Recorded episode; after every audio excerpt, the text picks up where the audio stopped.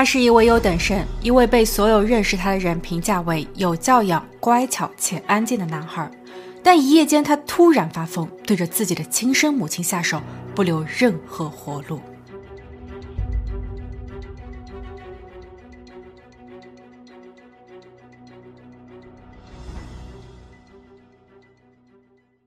Hello，大家好，我是妮妮。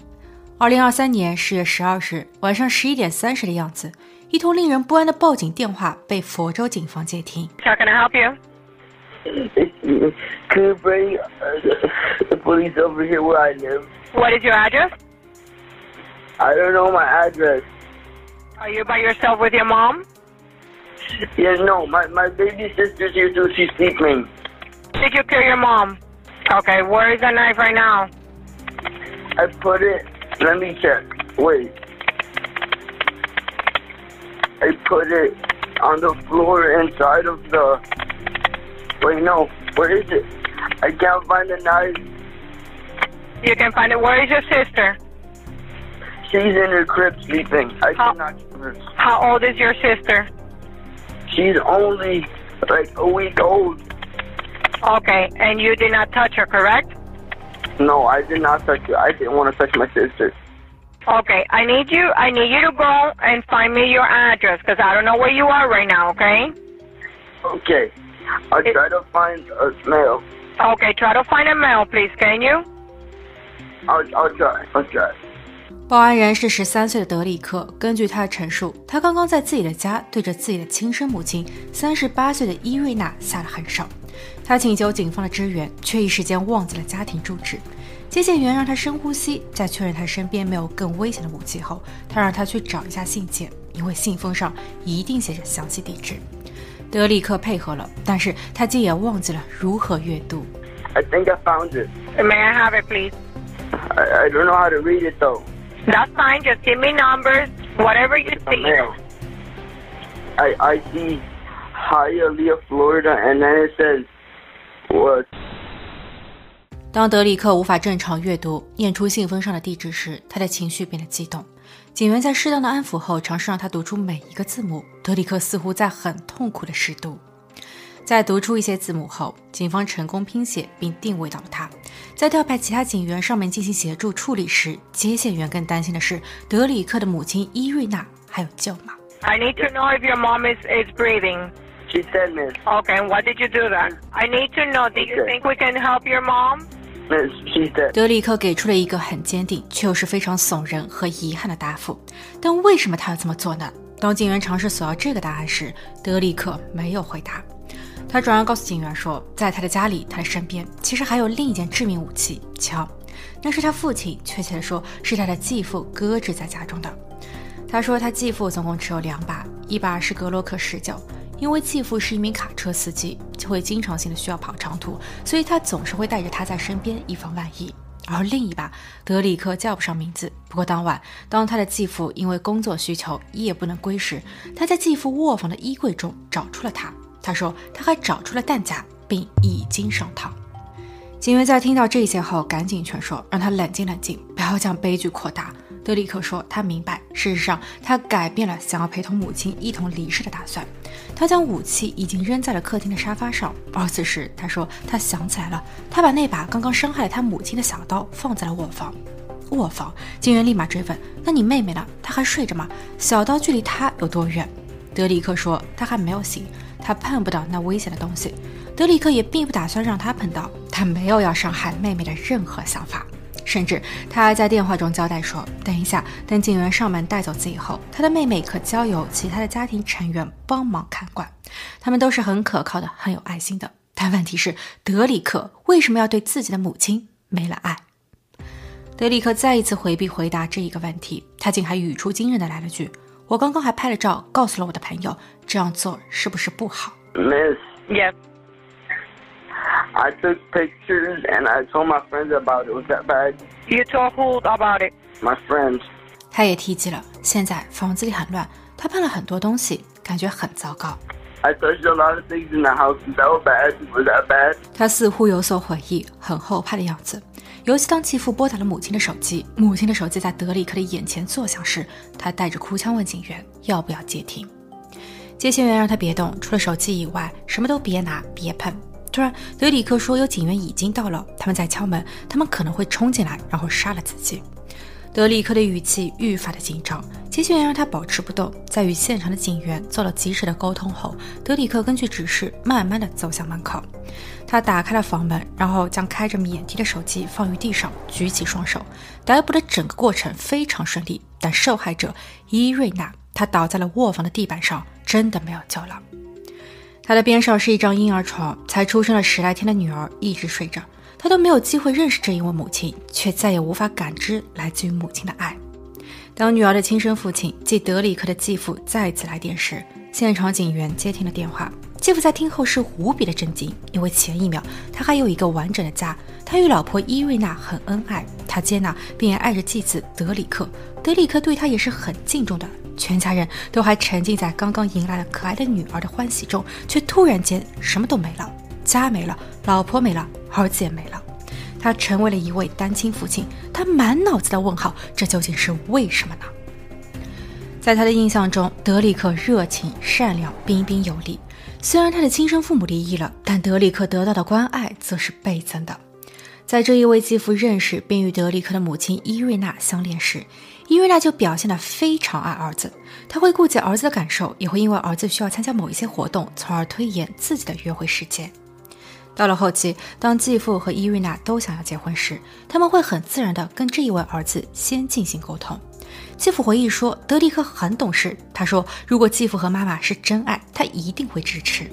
在新的家庭组建完成后，他们的喜悦之情都溢于言表。一年前，一家人搬入了这间事发公寓。德里克进入了艾梅德特许学校就读，他的成绩名列前茅，家人们为他而骄傲。十个月前，伊瑞娜再度怀孕，德里克比继父和母亲都要激动，他满怀期待，想要一位妹妹。在母亲生产前，全家人还拍摄了这张相片，他们笑得很自然、很真诚，也很幸福。不到两周前，妹妹出生，德里克喜极而泣。随后的几日里，他总是迫不及待地放学回家，然后一回到家便是将妹妹捧于手心。他喜欢抱着妹妹，哪怕一开始面对柔软的身躯，他手足无措。不过继父说他做得很好，他将来一定是一位宠妹妹的好哥哥。但现在，这位好哥哥却成了杀人犯。德里克被带回警局，他承认是自己害了母亲。整一个事件开始于晚上的十点，十点左右，德里克回屋休息，他的母亲在哄完妹妹后也睡下了。一个小时后，德里克醒来，并开始了他的恶行。Let's get into what happened uh, tonight. Do you, do you communicate with people over the phone? Were you talking? Tell me what happened tonight. Tonight? Yeah. Well, at around like like ten, I went to bed. Okay. My mom did too. And tonight, who was all there? Me, my mom, and my sister. Okay. So you went to sleep around 10. Yeah. Okay. And then what? I woke up. You killed her? What type of knife was it? Do you know? It was just a big size kitchen knife. That big? Yeah. What color was the the the handle? Purple. Uh, your mom was sleeping. Yeah, she was sleeping.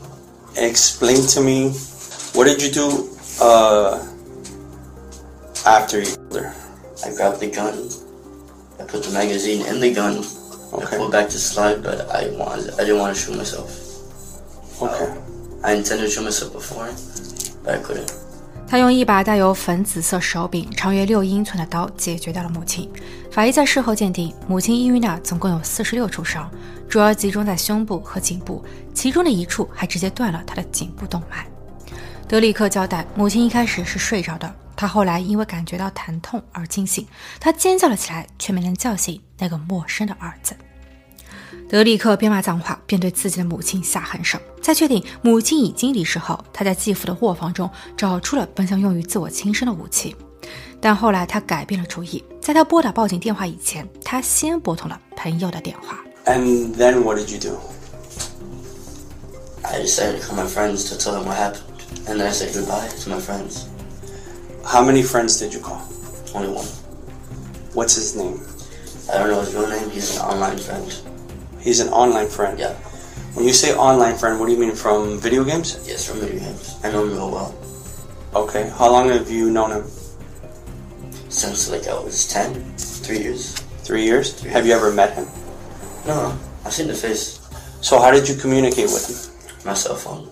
Through your cell phone. So you have his number, Yes, and you don't have him stored under a certain name, or you have him stored under a gamer tag. I have him. I made up an, a name for him. You made up a name for him. Yeah. What name did you make up for him? Sweden.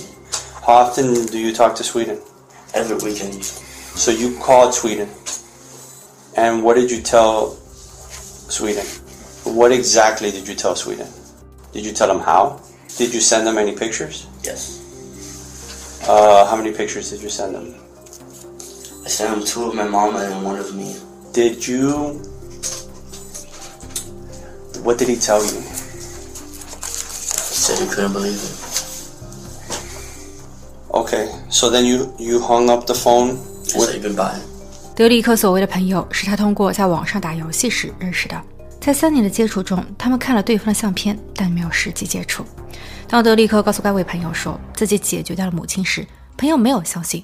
德里克随后拍了两张相片，警方在后期在他的手机中找出了这一些照片，一张是他的母亲伊瑞娜的，全身是红，惨不忍睹；另一张是德里克的自拍照，他伸舌挑衅，显得很自负。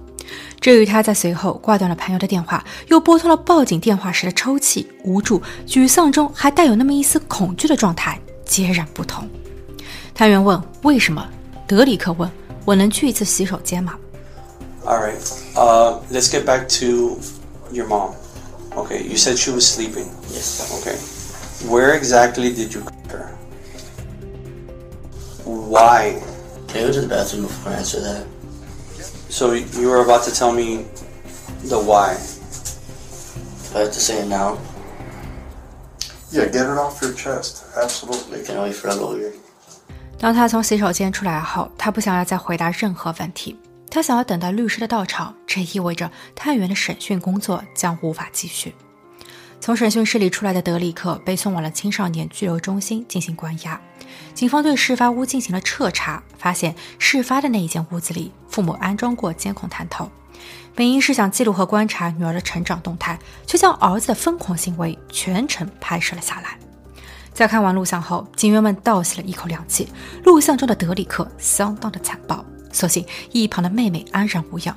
探员将他的指控定性在了二级谋害罪，但随后在第一次听证会上，警方又将其升级为一级谋害罪，因为有证据显示德里克的罪行是蓄谋已久的。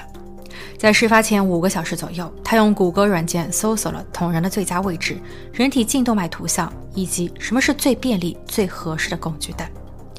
德里克的亲生父亲何塞出席了听证会，他对儿子的行为也是感到非常震惊，但他坚持为儿子做无罪辩护。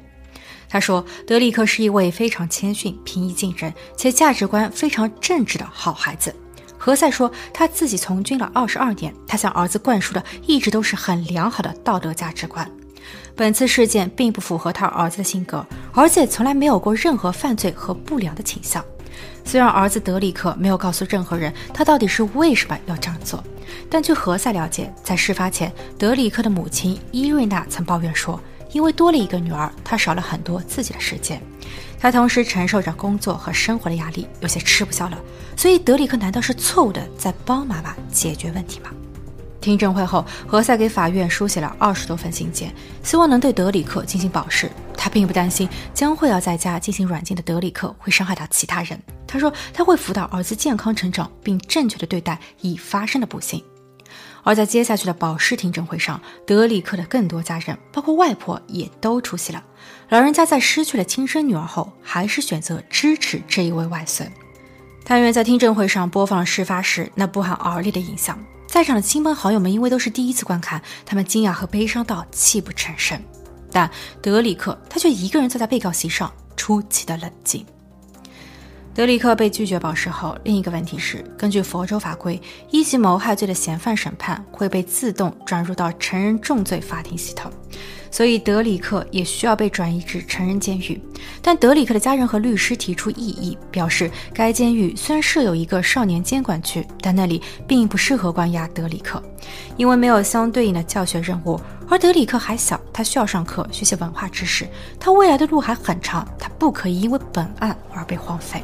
此外，他们还听说，在那所监狱的犯人要到凌晨的一两点才有饭吃，除非有特殊的批准或在特定的环境下，否则有近视眼的人都不会被允许佩戴眼镜。这对于德里克而言非常的残酷，他还是一个孩子，不应该被等同于司法系统中的成年人。但控方反问，他的行为是一个孩子该有的吗？最后，德里克没有被特殊对待，他被送往了成人监狱少年监管区，成为了那里年纪最小的罪犯。考虑到他的心理健康问题，他被单独关押。他接受了精神和心理评估，医生认为他患有多动症和轻微的自闭症，他或有可能还有轻生的念头，所以狱警们已经安排轮流把守和看护。到目前为止，他的家人和律师没有就精神健康方面提起诉讼。有人猜测他的突然发疯与那一位网友有关。德里克在案发后还特意拍照证明，并也好似在炫耀自己的伟大杰作，但警方尚未披露更多信息。不过，他的家人在他犯下了如此严重的恶行后，却还担心着他的学业是否会被荒废，而不是追溯和挖掘他背后驱使他动手的真正原因。个人觉得，这也间接说明了一些问题。好了，今天故事就分享到这，我们下期见。